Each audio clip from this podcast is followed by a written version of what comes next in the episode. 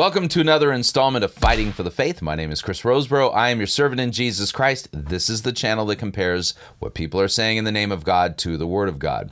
So, we're going to do another segment on twisted scripture.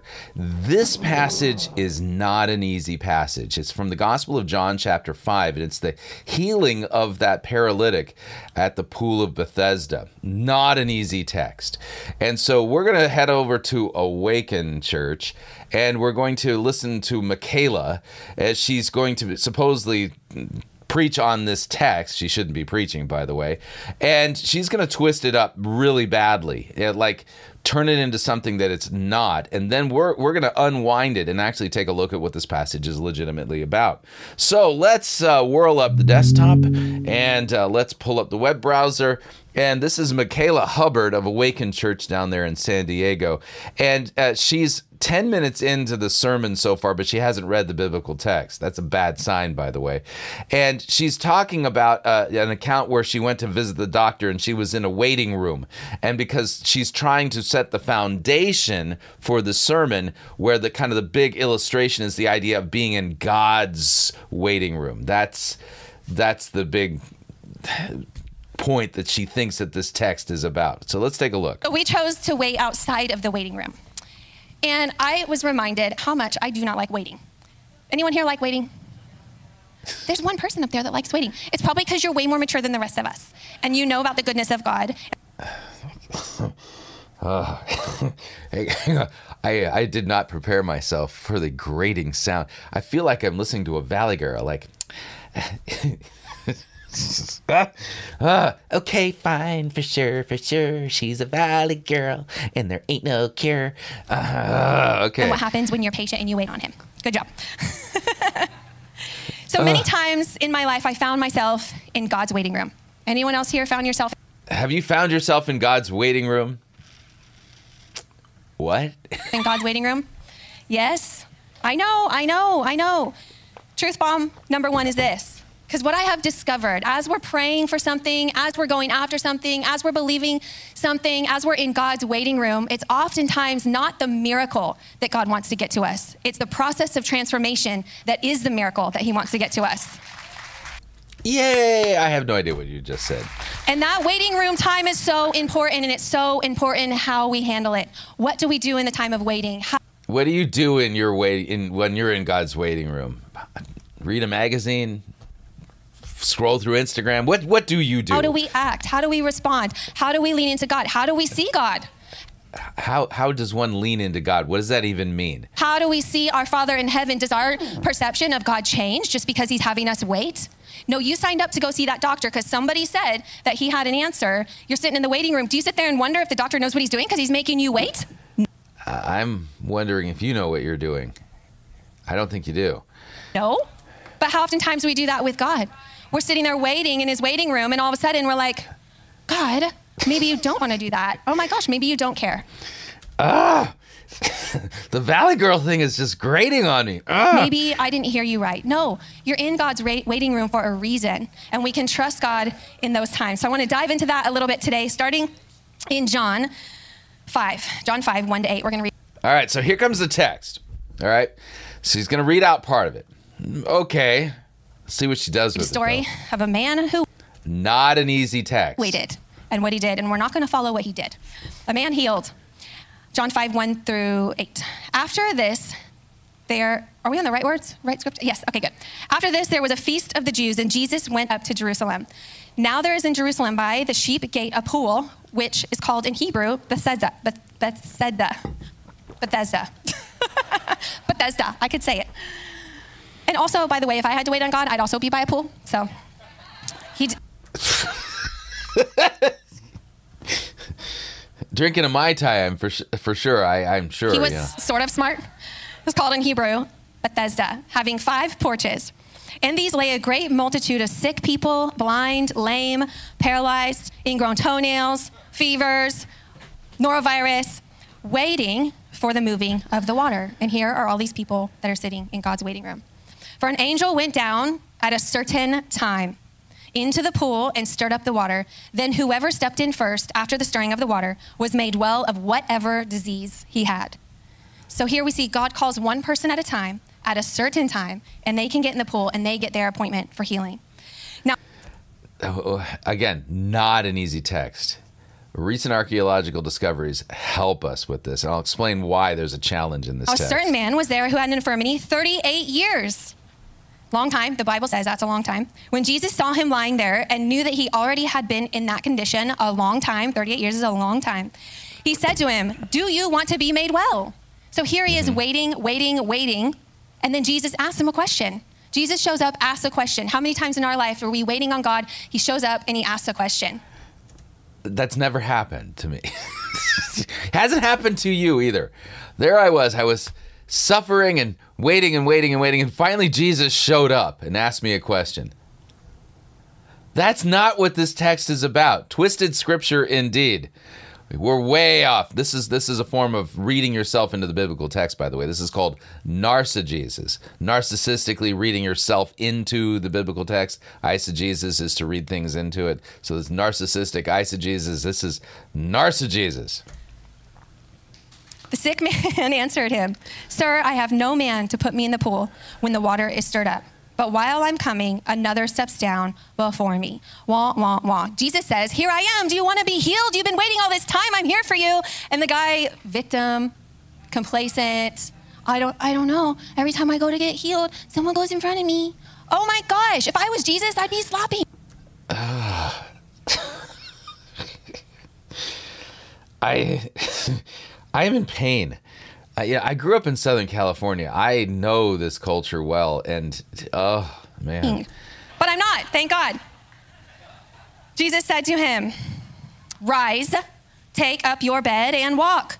And immediately the man was made well, took up his bed, and walked. Jesus, in all his awesomeness, ignores the guy's victim mentality, ignores his response, and says, Get up, get up, take not an easy text. I'm telling you, she has no clue what this passage is really go- going after. Pick up your mess. Pick up your mess that you've created, your bed, and you got all comfortable in your situation, and you probably got a good tan, you probably all your friends are there. You've seen all these people get no. Stop it with the question and the excuse and get up, take up your mess, and be healed. And he took up his bed and he walked. He walked away. Truth bomb. Stop expecting someone to do something for you that you can do yourself. Amen. Oh. What? what? Uh, the the guy's a paralytic. He can't heal himself. What are you talking about? The man had to get up, take self responsibility. If we're in the waiting room of God and God comes ask you a question, are you wanting to, for God doesn't ask me questions like that. What are you talking about? For this to happen? Sometimes you're going to have to act, and most of the time you're going to have to act. You're going to have to get up, clean up the mess that you made, fix some mentalities, and move forward. I feel like I'm getting a scolding. The title of this message today is A Certain Time. A Certain Time. So I have Oh, this an answer to the question based off of this story. A certain time. When is the perfect timing of God? A certain time. It's a certain time. Let me tell you the definition of certain it's define, definite, fixed, sure to come or happen. This text is not about some certain time in your life that God's going to bring about in your life. What are you talking about? inevitable, established beyond doubt or question. It's indisputable. There is a time. There is a time that is ordained and anointed by God for that thing you've been praying for, for that thing you've been believing for, for that marriage that you want, Where does it say that in Scripture? It doesn't say that in John 5. for that baby that you've been so desperate for. There is a certain time. There's a certain Uh-huh. So you're dealing with infertility issues, and so John 5 is going to let you know there's a certain time when your infertility challenges are going to just evaporate. Boy, this is bad. in time. Micah 7 7 says this, but as for me, I watch in hope for the Lord. I wait for God, my Savior.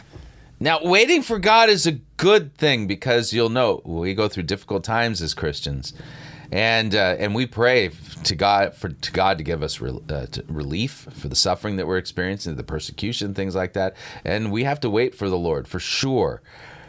But that's not what John five is about. Now, she's explained to us what she thinks this is about. It's about God's waiting waiting room and a certain time when God's going to create breakthrough in your life. No. Let's talk about our sponsor again. Our sponsor today is, again, the word of the Lord endures forever. You need this podcast. If you have been imbibing in sermonage like this, you have no clue what the Bible teaches. You really don't know God's word at all. I hate to say it, but that's just the truth. And the word of the Lord endures forever is a brilliant podcast walking through step by step, verse by verse, line by line, entire books of the Bible. It the host of the podcast is Pastor Will Weedon, and he does a spectacular whiz bang bang up job of working through the biblical text. He's currently working through the book of Acts, and it's stellar. And if you go into their archive, you can see that he's you know he's worked his way through quite a few books of the Bible Genesis, Amos, Hosea, Joel, Matthew, Mark, John. Uh oh, he's worked his way all the way through the Gospel of John. Yep. Which means John 5 would be on the list of things to talk about. And again, it's not an easy text. There's a there's a couple of different ways to interpret that passage. And there's been a recent archaeological discovery that adds a little bit of light to it and maybe lends itself towards a particular way of understanding this text but this is not an easy text and this woman is she has clearly not even studied it and she's not interested in really preaching what it's really about but pastor will weedon does so I recommend if you if you if you're looking for a podcast, something that you can listen to, that will walk you through the biblical text that you can listen to in your car, will listen to while you're working out, uh, listen to while you're you're cooking dinner, things like this. This podcast is going to be a, the thing for you. And after listening to him work through entire books of the Bible, your understanding of the scriptures and how everything connects to Christ and Him crucified for our sins is going to increase exponentially financially. It's a great investment. And you know how much it costs you? Not a cent. It's completely free to listen to the podcast. So, Word of the Lord uh, endures forever. We'll put a link down below. Uh, the wordendures.org is their website address. You will you will thank me later after listening to uh, this this podcast. All right, let's talk about what this text really is about. And here's the issue. I mentioned that there was a recent archaeological discovery. And the recent archaeological discovery is ri- written about in December of 2014. And here's the issue the Pool of Bethesda, which is, uh, here's an artist, artist's uh, depiction of the Pool of Bethesda, uh, they've found the site. Uh, they know exactly where it is. And here's the issue the Pool of Bethesda was what's called an Asclepion. Uh, yeah, an Asclepion is a um, is a temple or a complex designed to, for worshippers of the false god of the Greco-Roman Empire, known as Asclepius. It was a healing cult, a, a, a, health and therapy cult, if you would. And so the pool of Bethesda was an Asclepion, which means the fellow there who was lying on his mat um, and you know waiting for his healing he was in a false god's temple. Uh huh. And so you, you can find this article. We'll put a link to it down below um, at, at you know, for the uh, Israel Institute of Biblical Studies. And uh, this this this this creates a challenge as far as a right understanding of what this passage is about. So let's take a look. So here's let me read this out, and then you'll see how how then the, Asclepion information kind of changes this a little bit but even without that information, there have been church fathers who've rightly understood this text, even without that bit of information. You can tell by the reaction of the fellow who was healed. So, watch this. So, uh, after this, there was a feast of the Jews, and Jesus went up to Jerusalem. Now, there was in Jerusalem by the sheep gate a pool in Aramaic called Bethesda, which has five roofed colonnades. Uh, that's kind of a common thing of Asclepions, by the way. In these lay a multitude of invalids, blind, lame, paralyzed. One man was there who had been an invalid for 38 years. When Jesus saw him lying there and knew that he had already been there a long time, he said to him, Do you want to be healed? Okay, now note if this is really an Asclepion, Jesus is asking this guy, Do you want to be healed? Because what are you doing here? Asclepius can't heal you. Uh huh. Is it any wonder it's taking you so long to be healed? Right? So the sick man answered him, Sir, I have no one to put me into the pool when the water is stirred, and while I'm going another steps down before me. And Jesus said, Get up, take your bed, and walk. And at once the man was healed, and he took up his bed and walked. Now the day was the Sabbath, so the Jews said to the man who had been healed, It's the Sabbath, it is not lawful for you to take up your bed. Now, note here, uh, Mikala, uh, in her sermon, never gets to this part. Um, yeah, that's, that's just, just just saying that because hers uh, her sermon's all about a certain time, and this guy got healed at a certain time, right? So now the day was the Sabbath. So the Jews said to the man who had been healed, "Is it is the Sabbath? It's not lawful for you to take up your bed." But he answered them, Well, the man who healed me, that man said to me, Take up your bed and walk. And they asked him, Who is the man who said to you, Take up your bed and walk? And now the man who had been healed did not know who it was, for Jesus had withdrawn. And there was a crowd in the place. Afterwards, Jesus found him in the temple and said to him, Listen to what Jesus says to this guy. See, you are well. Sin no more, that nothing worse might happen to you. In all of Jesus' healings in the rest of the Gospels, and even in the rest of the Gospel of John, does Jesus ever talk that way to somebody he's healed? Sin no more, so that nothing worse might happen to you? No. So note here um, that that's an interesting statement coming out of Jesus' mouth. If this is truly an Asclepion, and Jesus found him in a pagan temple waiting to be healed by a pagan god, now this takes on a whole different layer of meaning, right? So then here's what happens. Okay. The man now goes and rats on Jesus. So the man went away and told the Jews that it was Jesus who had healed him. It was Jesus. He's the man who healed me make you know, get him in trouble. And this was why the Jews were persecuting Jesus because he was doing these things on the Sabbath. But Jesus answered them, "My Father is working until now, and I am working." Yeah. so this text not easy because you have Jesus giving a very stern warning to somebody he's just healed and that person retaliating against Jesus by turning him into the authorities. Huh? And what would make sense in this context is the proper understanding that this guy was sitting in a pagan temple. That takes on a whole other meaning. And so you'll know in, in the interpretive history of, of the church, when you read the writings of the church fathers, okay, there there are there's at least one notable one that actually kind of keys in on this the fact that this guy ratted on Jesus and the Jesus uh, um, you know, went after him hard. And here's the thing just because he was healed by Jesus doesn't mean that his soul was healed as well.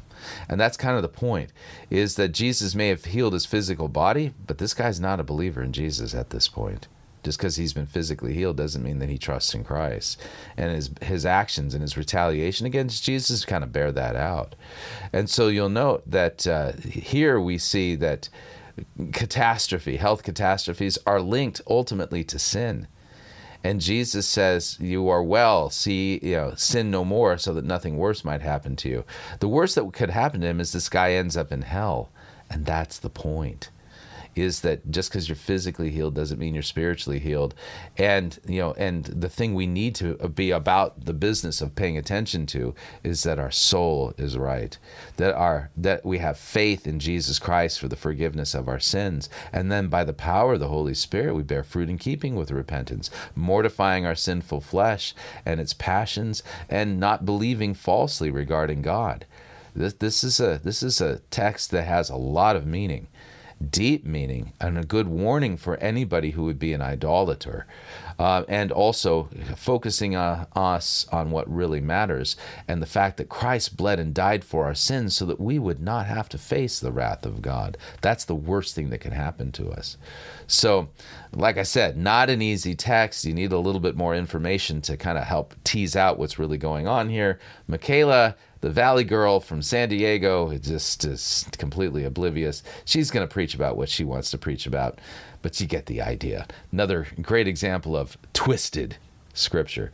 So hopefully you found this helpful. If so, all the information on how you can share the video is down below in the description. And I'd like to make a shout out to those of you who are members of our crew and say thank you. You make it possible for us to continue to bring fighting for the faith to you and to the world. And then th- those of you who would like to financially support us by joining our crew, all the information on how you can join our crew is down below in the description. And until next time, may God richly bless you in the grace and mercy won by Jesus Christ and his vicarious death on the cross for all of your sins. Amen.